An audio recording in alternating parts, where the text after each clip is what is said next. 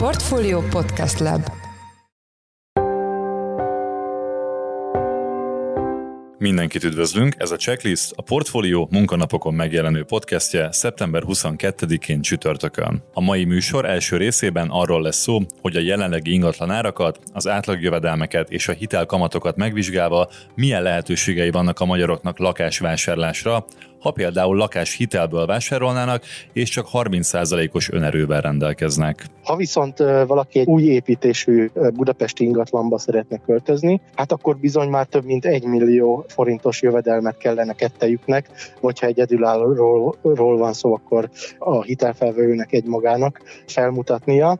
Ez esetben a 30%-os önerő már, már önmagában is egy 30 millió forintot jelent, tehát elmondható, hogy gyakorlatilag majdnem 70 millió forint forintos hitelre lenne szükség. A témával kapcsolatban Palkó Istvánt, a portfólió pénzügy rovatának vezető elemzőjét kérdeztük. Az adás második részében az elmúlt időszakban megfigyelhető OTP részvényárfolyam csökkenés okairól és a lehetséges fordulatról kérdezzük Nagy Viktort, a portfólió vezető részvényelemzőjét. Én Pitner Gábor vagyok, a Portfólió Podcast Lab szerkesztője, ez pedig a checklist szeptember 22-én. Ha Budapesten szeretnénk egy átlagos, új építésű lakást venni, részben hitelből, és csak a 30%-os önerővel rendelkezünk, akkor havi 1 millió forintos nettó jövedelmet is elvárhatnak a bankok a hitelfelvétel során. De milyen tényezők határozzák meg a vásárolt ingatlanok megfizethetőségét a hitelfelvevők számára? Egyebek mellett erről kérdezzük Palkó Istvánt, a portfólió pénzügy rovatának vezető elemzőjét, aki itt van velünk telefonon. Szia István, üdvözöllek a műsorban. Szia, köszöntöm a hallgatókat. Ha valaki jelenleg lakásvásárlás lakást tervez, és mindez részben lakáshitelből történne, akkor milyen tényezőket kell figyelembe vennie az ingatlan megfizethetősége és a későbbi havi törlesztés szempontjából? Hát természetesen, hogy mennyire megfizethető egy lakás, azt elsősorban a lakások az ára dönti el, ezt nem is kell ragozni. Ugyanakkor, hogyha hitelből történik ez a vásárlás, akkor bonyolultabb a kép annál, mint hogy van-e a zsebünkben x millió forint arra a bizonyos kinézett lakásra. A legfontosabb tényező, ami a hitelfelvételünket meghatározza, az a nettó jövedelem. Itt mi a számításaink során a KSH szerinti medián, illetve átlagos jövedelemmel számoltunk. Ott van a lakáshitel költsége, ami sajnos ugye folyamatosan emelkedik, hiszen egy emelkedő kamatkörnyezet helyzetben vagyunk, de itt még a júliusi adatok szerint, ami a statisztikában a legutolsó, az MNB adatai alapján az 7% volt, ennyi ekkor átlagos kamattal lehetett még hitelt kapni.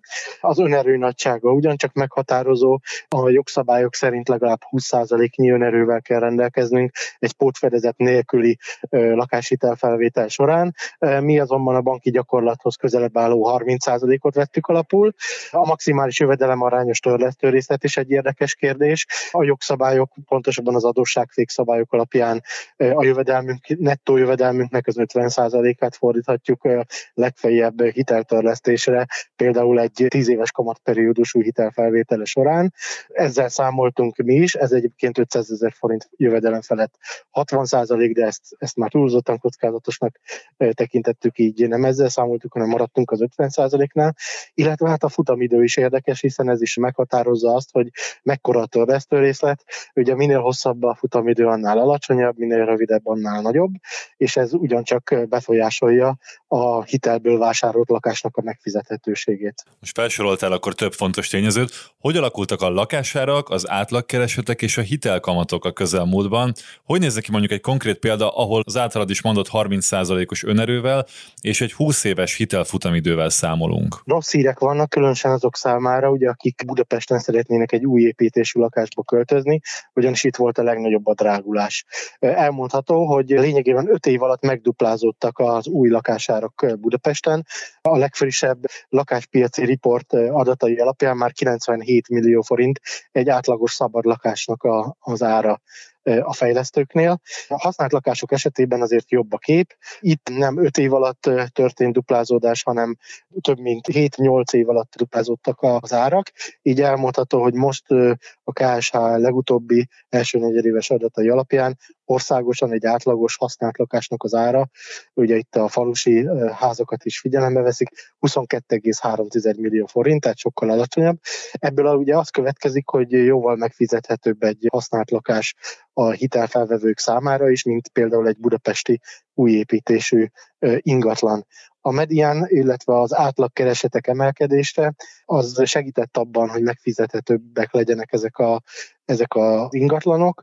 A második negyedéves adatok alapján az átlagkereset Magyarországon nettó 324 ezer forint volt a teljes munkaidőben foglalkoztatottak esetében, a medián kereset az pedig 255 ezer forint, ugye ez a középen álló keresőnek a, a keresete az átlagnál ezért alacsonyabbnak mondható, hiszen az átlagot a magas keresetűek azok felfelé húzzák. Elmondható, hogy duplázódásra ezen a téren 7 évre volt szükség, tehát kisebb mértékben emelkedtek, vagy kisebb ütemben emelkedtek átlagosan az elmúlt években a bérek, mint a, például a budapesti új lakás árak, ezért is romlott a megfizethetősége az új lakásoknak. Hogy a kérdése is válaszoljak, konkrét példát említve, eh, hogyha egy országos átlagban átlagosnak mondható használt lakást akarunk eh, megvásárolni, akkor lényegében egy 30%-os önerő és egy 20 éves futamidő mellett elég lehet a adósságfék szabályok alapján 243 ezer forintos havi jövedelem Ugye, hogyha valaki egyedülálló, akkor önmaga kell, hogy megkeressen ennyit.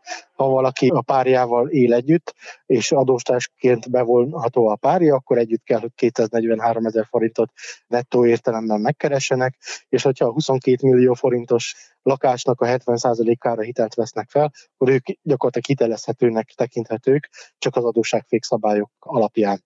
Ha viszont valaki egy új építésű budapesti ingatlanba szeretne költözni, hát akkor bizony már több mint egy millió forintos jövedelmet kellene kettejüknek, vagy ha egyedülállóról van szó, akkor a hitelfelvevőnek egy magának felmutatnia. Ez esetben a 30%-os önerő már már önmagában is egy 30 millió forintot jelent, tehát elmondható, hogy gyakorlatilag majdnem 70 millió forintos hitelre lenne szükség, és ehhez a 70 millió forintos hitelhez több mint 1 millió forint igazolt nettó jövedelemre van szükség. Fordítsuk meg a dolgot, és most nézzük a lakás értéke szempontjából a kérdést. Mekkora értékű lakásra lehet reménye egy párnak ma Magyarországon 30%-os önerő és átlagos, illetve medián jövedelem mellett? Igen, az átlagos jövedelem mellett elmondható az, hogyha teljesen kifeszítjük a, a háztartási költségvetést, tehát a jövedelmünknek a felét azt hiteltörlesztésre költjük, akkor egy medián jövedelem mellett 33 millió forint hitelt tudunk felvenni, átlagos jövedelem mellett pedig 42 millió forintos hitelt, amennyiben rendelkezés áll a 30%-os önerő, illetve 20 évre veszük fel a, a hitelt. Hogyha ebből indulunk ki, akkor egy átlagos jövedelmű, például házaspár, tehát mind a ketten átlagos jövedelemmel rendelkeznek, ők egy 59 millió forintos lakásba tudnának költözni, de tényleg akkor fordulhat -e csak ez elő, hogyha a jövedelmüknek a felét hajlandóak hiteltörlesztésre fordítani. Hogyha pedig egy medián jövedelmű házaspárt nézünk, tehát mind a ketten keresünk, akkor pedig egy maximum 47 millió forint értékű lakásba tudnának költözni, a júliusi kamatszint alapján. Most még szintén azért nagyjából elérhető 7 7,5%-os kamatozású lakáshitel, de rohamosan emelik a kamatokat a bankok, tehát rohamosan csökken ezeknek a lakásoknak a, a megfizethetősége is azok számára, akik csak hitelfelvétellel tudják megoldani a lakásvásárlást. István, te most éppen a közgazdász vándorgyűlésen veszel részt. A mostani gazdasági helyzetben, ahol azért bőven akadnak nehézségek, milyen a hangulat a közgazdász vándorgyűlésen? Hát a vándorgyűlésen mindig jó a hangulat, hiszen a közgazdás szakmának a legnagyobb éves találkozójáról van szó, ráadásul a Covid miatt személyes találkozóra nem nagyon volt lehetőség az elmúlt években. Ennek köszönhetően örültünk, hogy találkozhattunk egymással, ugyanakkor a gazdasági kilátásokat természetesen az energiaválság az nagyon-nagyon rontja, és egyre nagyobb a valószínűsége annak, hogy akár a jövő évben az év egészében vesz, csökkenésbe válthat a gazdasági növekedés, tehát vissza fog esni a magyar gazdaságnak a reál értelemben vett teljesítménye. Most még az elemzők is ezt vonakodnak kijelenteni, de egyre rosszabbak a, a kilátások, és úgy tűnik, hogy elkerülhetetlen, hogy bizonyos negyedévekben recesszióba csúszson át a magyar gazdaság. Az eddig elhangzott előadások alapján, amiket én hallottam, Csányi Sándor, az OTP banknak a, az elnök vezérigazgatója volt az, aki ezt a vegyes képet jól érzékeltette. Egyrészt bemutatta azt, hogy a magyar gazdaság gyakorlatilag a kétszeresen növelte a méretét az elmúlt öt évben, és az OTP bank ezen belül a háromszorosára növekedett részben persze akvizícióknak köszönhetően. Ugyanakkor a borulátását vagy a kritikáját fejezte ki azzal kapcsolatban, hogy a magyar gazdaság irányítás nem igazán látja, hogy hol van a magyar bankszektornak a, a tűrő képessége, illetve a teher viselő képességének a határa. Ugye a magyar bankszektor rengeteg extra terhet kapott az elmúlt hónapokban. Ott van például a 250 milliárd forintos extra profitadó, ott van a tranzakciós illetéknek a szigorítása, volt egy óbakártalanítás az Sberbank végelszámolásához kapcsolódóan, és a legújabb bejelentés az a kamatstopnak a meghosszabbítása volt, ami úgy tűnik, hogy most 2023 közepéig legalább velünk lesz. Csak ez az utóbbi bejelentés 70-80 milliárd forintos extra terhet helyez a magyar bankszektornak a vállára, és ezek a terhek összességében jelentősen csökkentik a hitelezési kapacitását a bankszektornak. Ezzel kapcsolatos kritikáját is bőven megfogalmazta Csányi Sándor, de hát ezek a kritikák, ezek nem egyedülállóak, a gazdaságpolitikát nyilvánvalóan lehet kritikával illetni, de talán most nem is ez az egyetlen, vagy nem is ez a fő szempont, ami meghatározza az előttünk álló negyedévek kilátásait, hanem egyrészt az energiaválságnak az alakulása, tehát az olaj és a gázárak hogy fognak alakulni, másrészt pedig annak is meghatározó szerepe lesz, hogy az Európai Uniós források azok végül megindulnak-e Magyarország felé, vagy sem. Köszönjük szépen! Az elmúlt percekben Palkó István, a portfólió pénzügyi rovatának vezető elemzője volt a checklist vendége. Köszönjük István, hogy itt voltál velünk a műsorban. Én is köszönöm, sziasztok! Júliusról augusztusra az OTP részvény árfolyam a 8000 körüli mélypontról majdnem 10.000-ig emelkedett. Augusztus közepétől mostanáig viszont már 15%-os az esés. Milyen okok állnak a háttérben, és merre indulhat most az árfolyam? A témával kapcsolatban itt van velünk Nagy Viktor, a portfólió vezető részvény elemzője. Szia Viktor, üdvözöllek a műsorban. Szia Gábor, üdvözlöm a hallgatókat. A részvény tulajdonosoknak július közepétől közel egy hónapon át volt okuka az optimizmusra. Minek volt köszönhető az akkor látott felívelés? Szóval a nyári emelkedés mögött azért technikai okok is állnak, hiszen azt láttuk, hogy az OTP részvényezés sokat szenvedtek az azt megelőző hónapokban. Ugye tavaly mm, nyáron, ősz elején, még történelmi csúcs közelében, 20 ezer forint közelében állt az árfolyam, és aztán jött a háború, és az OTP árfolyama egészen 7700 forint közelébe esett le idén nyárra, piacra, és onnan jött a felpattanás, tehát ennek egy technikai oka is volt, túladottá vált a részvény, de azért azt is láttuk, hogy kifejezetten jó volt a befektetői hangulat, a nemzetközi befektetői hangulat, a nemzetközi tőzsdéken is volt egy jelentősebb emelkedés, és ezzel párhuzamosan emelkedett az OTP-nek az árfolyama is, és ahogy hát, amit te is említetted, onnan viszont egy lejtmenet jött a, az elmúlt hetekben. Igen, és az augusztusi csúcsra nézve ez ugye 15%-os esés. Milyen okok, gazdasági vagy egyéb események állnak a háttérben? Hát azért több tényezőt is fel lehet itt sorolni. Ugye egyrészt látszik, hogy profitrealizálás is volt azok, akik csak rövid távra vásárolták a részvényeket, azok igyekeztek szabadulni tőle az elmúlt hetekben, de azért azt is látjuk, hogy fundamentumok is változtak időközben. Ugye egyrészt, hogyha most az elmúlt néhány napnak az eseményeit is nézzük, akkor ugye meghosszabbították a kamatstopot, ezt múlt hét szombaton jelentették be, legalább 2023. június 30-áig érvényben marad a kamatstop, és hát látjuk azt, hogy gyakorlatilag a bankszektor viseli ennek az egésznek a költségeit, és ezzel párhuzamosan viszont azt is látjuk, hogy miközben él a kamatstop, a kamatok azok folyamatosan emelkednek. Ugye egy bank az emeli az alapkamatot, 12% könnyékén állunk, és a várakozások szerint akár a következő hónapokban 14%-ot is megközelítheti a kamat, tehát összességében ez egyre nagyobb terhet, egyre nagyobb veszteséget jelent a bankoknak, tehát ez egy nagyon fontos tényező, már csak azért is, mert a befektetők elkezdték azt árazni, hogy ez nem csak egy átmeneti intézkedés lesz, hanem tartósan a rendszer része marad. Aztán persze azt is látjuk, hogy megy a húzavona az uniós források körül, erre is trédelik az OTP részvényeit. A Magyarország által leívható uniós forrásokkal kapcsolatban azért elég nagy a bizonytalanság. Néhány ételep előtt még úgy tűnt, hogy szinte biztosra vehetjük azt, hogy az uniós forrásokat le tudjuk hívni, aztán nagyon úgy tűnt, hogy ettől most távolabb kerültünk. Szóval azt is látjuk, hogy az Európai Unió egyre több vállalást vár tőlünk Magyarországtól. Nem csak a korrupció elleni küzdelemben kell lépéseket tenni, hanem, hanem az igazságszolgáltatásban is reformokat kell vállalni, és hát látjuk azt, hogy egyébként pedig, hogyha jönnek is az EU-s források, az nem most lesz, legjobb esetben is csak 2023 első negyedévében. Tehát ezzel kapcsolatban is van egy bizonytalanság, ez is nyomás alatt tartja az OTP árfolyamát. Ugye trédelik az OTP papírokat az orosz-ukrán eseményekre is. Itt azt látjuk, hogy amikor javul a hangulat, amikor úgy tűnik, hogy akár átmeneti békekötés felé indulhatnának el a folyamatok, akkor javul a hangulat, így az OTP piacán is, amikor pedig rossz hírek érkeznek, akkor, akkor egyre mélyebbre nyomják az OTP eh, árfolyamát is, és hát ugye az OTP az jelen van Oroszországban és Ukrajnában is, tehát több csatornán keresztül is érintett ebben a történetben. Most megint úgy tűnik, hogy, hogy azzal, hogy Oroszországban Vladimir Putyin részleges mozgósítást rendelt el, 300 ezer tartalékos katonát érintett, nagyon úgy tűnik, hogy ez a történet ez nem abba az irányba megy, ami a megnyugvást jelenteni, inkább a, a történetnek az eszkalálódása rajzolódik ki. És hát akkor, ami a leg, az egyik legfrissebb történet, az a Fed kamatemelés, az amerikai egybank kamatot emelt. Ugye ez nem egy váratlan esemény volt, ezt is elkezdték már az elmúlt hetekben árazni a befektetők.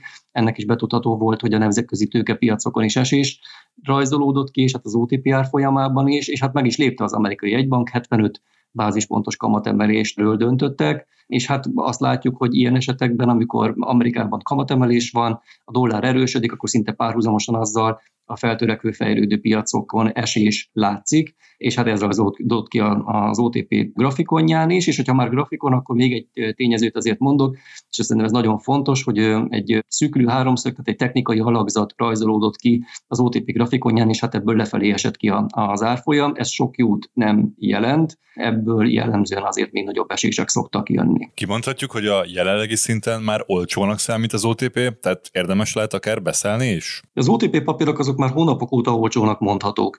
Ja, attól függ, hogy milyen áradási mutatót nézünk, mi azt szoktuk mondani, hogy a profit alapú áradási mutató, például a paper ráta az elég nehezen használható ilyen zűrzavaros időszakban, mint a mostani, amikor a bankoknak a profitja az képes egyik negyedévről a másikra lefeleződni, vagy akár eltűnni. Ez is egy ilyen időszak, és akkor ilyenkor érdemesebb talán a könyv érték alapú áradási mutatókat használni, ez a price to book mutató, amit a bankoknál, a bankrészvényeknél előszeretettel alkalmaznak a piaci szereplők, és hogyha ez alapján nézzük, akkor az OTP részvényei ugye a COVID előtt még kifejezetten drágának mondhatók voltak, ugye ott volt egy nagyon kedvező gazdasági környezet, az OTP pedig ebben a környezetben egymás után hajtotta végre az akvizíciókat, hatalmasra nőtt, ráadásul nem csak akvizíciókkal, de tényleg organikusan is nagyon jól nézett ki a történet, és hát olyan megtérüléseket tudtak elérni, amiről nyugat-európai bankok csak álmodoztak, és hát ebben a környezetben az OTP részvényei kifejezetten drágának számítottak, könyv szerint értéknek a több mint másfélszeresén forogtak a, a papírok, most pedig 0,7 alá esett ez az érték, ugye azzal párhuzamosan, hogy az OTP árfolyama is kevesebb, mint a felére esett le.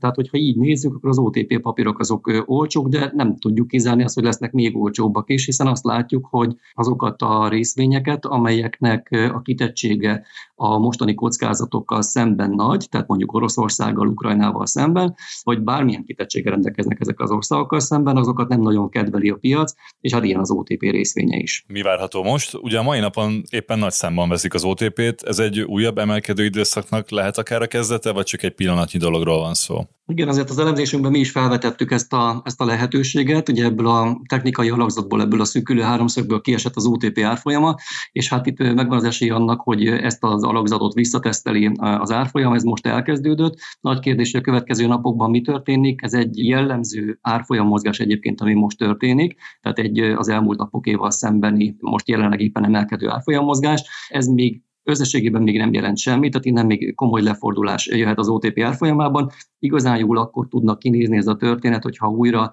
tartósan 8500 forint fölé kerülne az árfolyam, és akár ebből az előbb említett technikai alapzatból fölfelé tudnak kitörni e, az árfolyam. Tehát összességében nagyon messziről nézve egyébként nem, nem néz ki jól az OTP most. Köszönjük szépen! Az elmúlt percekben Nagy Viktor, a portfólió vezető részvényelemzője volt a checklist vendége. Köszönjük, hogy itt voltál velünk a műsorban. Én is köszönöm, sziasztok!